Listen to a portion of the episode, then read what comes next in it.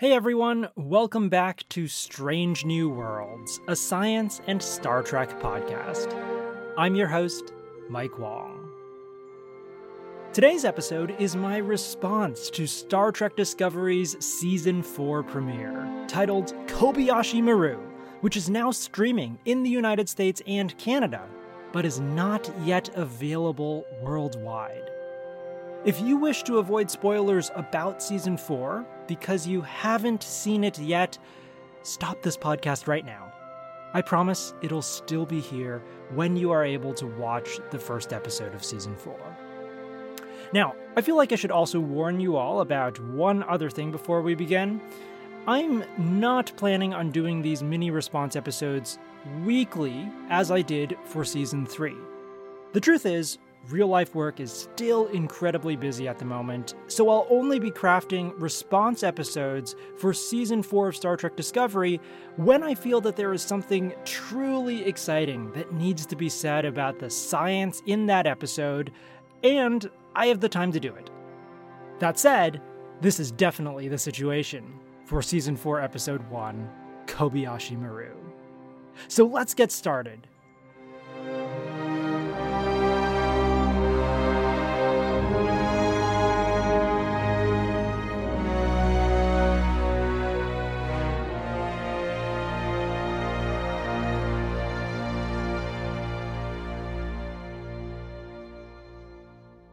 Just like my Season 3 responses, these episodes will take the form of three short segments: Think, Feel, and Question. My think for this episode is Magneto Reception. The opening scene of Kobayashi Maru featured Burnham and Book being chased by a bunch of Alshain, humanoid aliens who could fly when they summoned a bunch of bioluminescent butterflies to aggregate upon them, forming wings.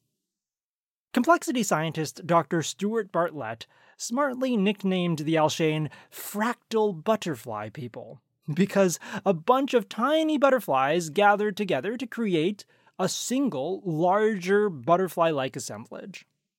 However, in this scene, these Alshain had real trouble flying at first. It's like they didn't know which way was north.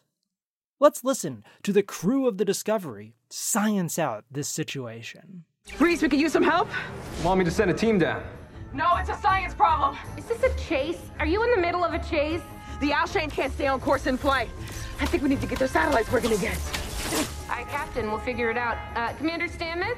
Unless the Alshain have been hitting the Romulan whiskey, which I doubt, the problem has to be... Oh, the planet's magnetic poles. They started shifting 300 years ago. They're now 14 degrees west of where they'd been for hundreds of thousands of years. Alshain use the magnetic fields to navigate during flight. Like birds? Oh, did you know birds are born with a mineral substance called magnetite that helps them determine the magnetic field so they can find true north? They'd have developed technology to help compensate for the shift. Captain was right. The dead satellites, they're geomagnetic compensators. Nice work, both of you.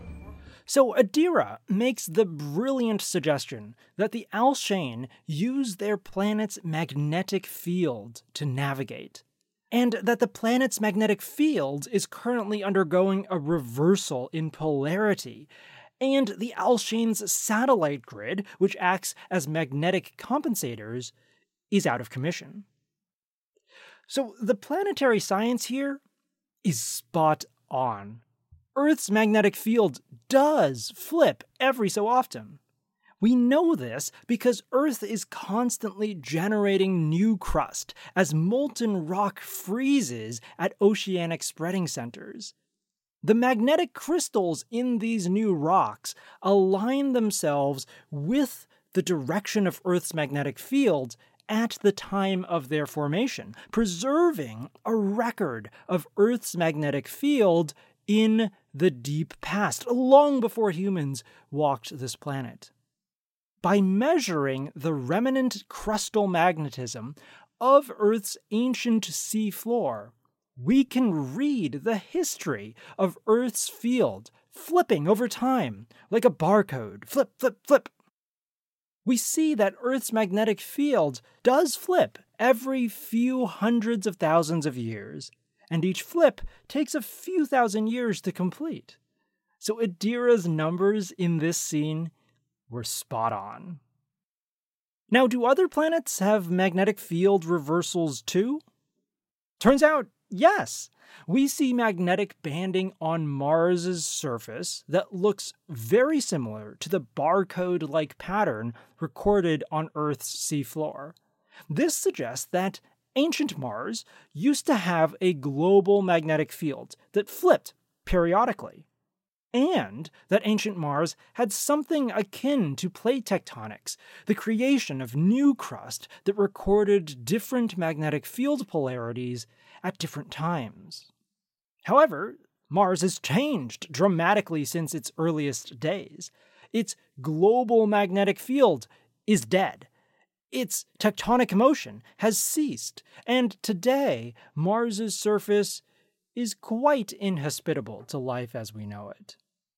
This all makes Mars a beautiful case study for how planetary processes, from the core where liquid iron turns to generate a magnetic dynamo, to the crust which recycles material at the surface of the planet, to the escape of atmospheric molecules to space, all impact planetary habitability. Okay. Back to the Alshains. They used their planet's magnetic fields to navigate, but how exactly is that done? Sensing a magnetic field is called magneto reception, an ability that we see all over life on Earth, from bacteria to birds. Many magnetotactic bacteria use magnetite, the iron oxide mineral that Adira suggested, or greigite, which is an iron sulfide, to sense Earth's magnetic field. These bacteria orient themselves along field lines to more efficiently swim towards regions with greater oxygen. Now, super interestingly, a study published in the journal Nature Microbiology in 2019 shows that a protist, now that's a single-celled eukaryotic organism, forms a symbiotic relationship with magnetic bacteria in its environment. I'll link this paper in the show notes if you'd like to take a look. But basically, this hulk of a protist cell hosts all of these little bacteria on the outside of its body. Now, the protist itself has no way of sensing Earth's magnetic field, but all of its little bacterial companions can.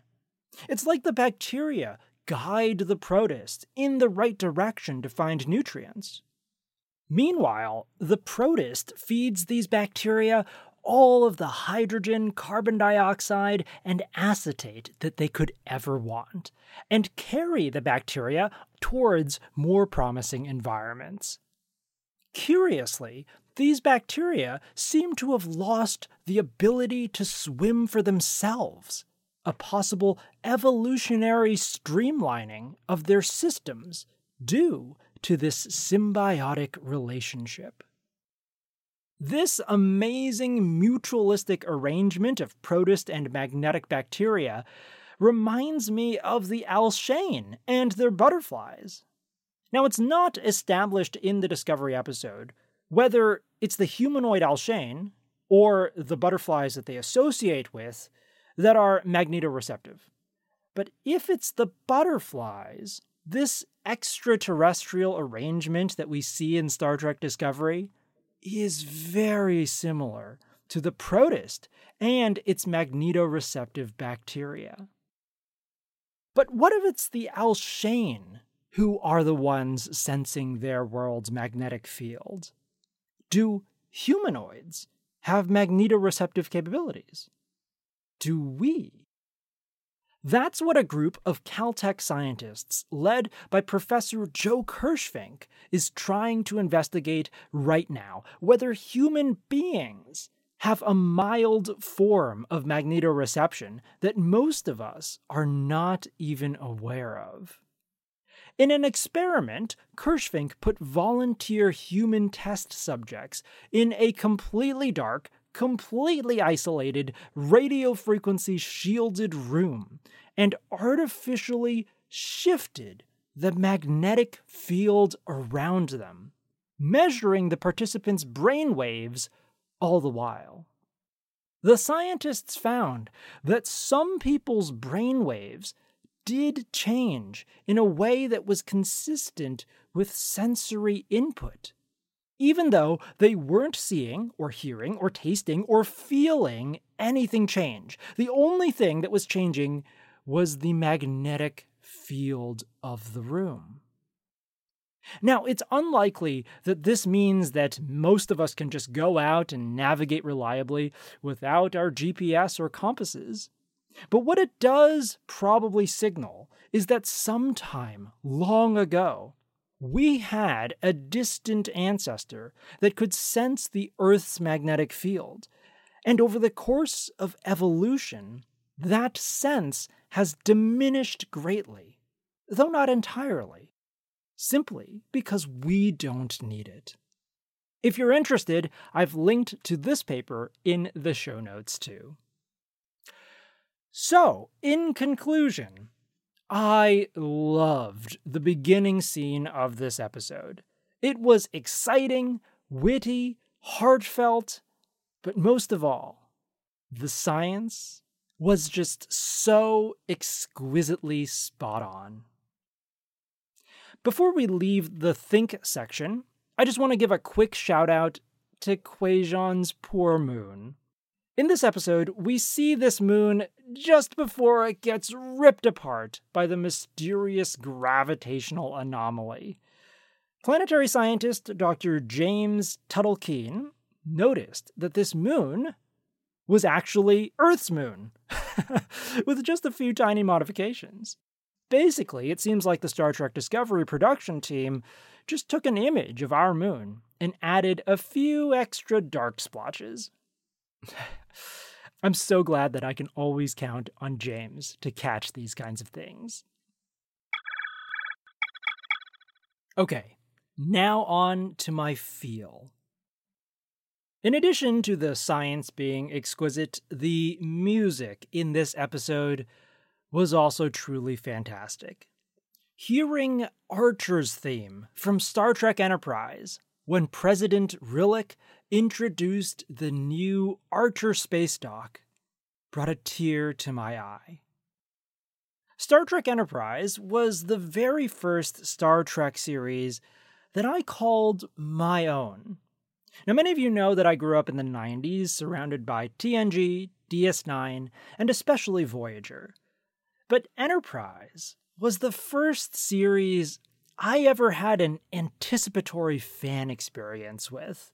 You know, the first series that I watched the premiere live on TV. The first series that I swore to myself I'd never miss an episode of. The first series that I would know everything about. As a fan, I felt an ownership over this show that I'd never known before. And that's why, for all of its faults and hiccups and truly terrible episodes, I always yearn to see Enterprise get greater recognition from contemporary Star Trek. And the Archer Space Dock did that for me. Not that any of you need the reminder, but one of Starfleet's original missions was scientific exploration. And now that we are able, we are embracing that mission once again. Cadets, if I may turn your attention to the newly constructed Archer Space Dock.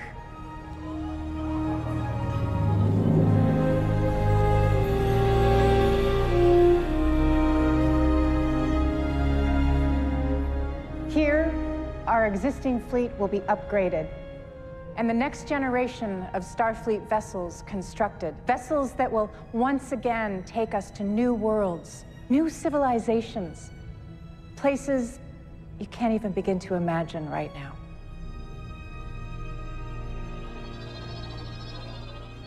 And finally, my question. So historian Desonoka is a genius, After watching the episode Kobayashi Maru, he said to me, "The theme of this episode is disorientation." Disorientation. It began with the disorientation of the Alshain, who couldn't navigate due to their planet's magnetic reversal. Then it shifted to the disorientation of Deep Space Repair Beta 6, whose gravity generators were all out of whack and everyone was walking on the ceiling. The birds of Quajon were disoriented by the coming of the gravitational anomaly. The people of Kaminar were disoriented until Saru gave his Sagan-esque speech, urging them to embrace their cosmic interconnectedness. And then Saru himself felt disoriented, torn between his promise to serve Sukal and his heart's desire to serve the Greater Federation. And finally, Tilly shows a little disorientation in her new rank as lieutenant, or something. Those cadets, that feels like 1,000 years ago. And yesterday, which it was, simultaneously. Did you know there are people out there that don't have to put up with space-time shenanigans? I bet they sleep great. Good for them. Lieutenant used to feel so far away. Is this about Osira? Because you deserve that promotion, Tilly. You all do. Oh, I know. But before Tilly can finish, she's interrupted. Captain, the Admiral needs you. Searching. This is Commander Nullus from Deep Space Repair Beta 6, sending a request for help from any Starfleet vessel that might hear us. Later in the episode, on Deep Space Repair Beta 6, Commander Nullus says that he's been living on autopilot too long. And Tilly gives this expression of recognition, like Nullus has just put words to a feeling that Tilly hadn't been able to describe before. Then Nullus asks Tilly, "What's next for you?" And she says, I don't know, to be honest. This isn't the Tilly from past seasons of Discovery. The Tilly we saw so confident that she would be captain one day. Is it imposter syndrome? Or something else? Is Tilly feeling that Starfleet is no longer the career path for her? I've always identified with Tilly more than any other character on Discovery. As an early career scientist myself, I resonated with her nervousness about impressing senior scientists like Stamets, her courage to pursue something that seemed so far off, like captaincy, her open heart towards people like Burnham, Poe, and even Mirror Giorgio, and her unbreakable enthusiasm for her work. That's the power of math, people! But life happens. Goals shift. Priorities rearrange themselves, often silently, behind your back. Friends who once told me that their only goal in life was to become a professor have drifted away from that path, as family, or geographic location, or new interests, or dealing with a global pandemic takes precedence. Now, these aren't bad things. For as a wise, pointy-eared scientist once said, change is the essential process of all existence. So my biggest question for Season 4 moving forward is, where will change take Tilly? Sometimes trudging through a bog of doubt and uncertainty can lead you back to the path that you always knew you should be on. But sometimes, getting lost and disoriented can show you new paths that you've never imagined. I am so intrigued to see where Sylvia Tilly goes from here. That's all from me for this week. Until next time, see you out there.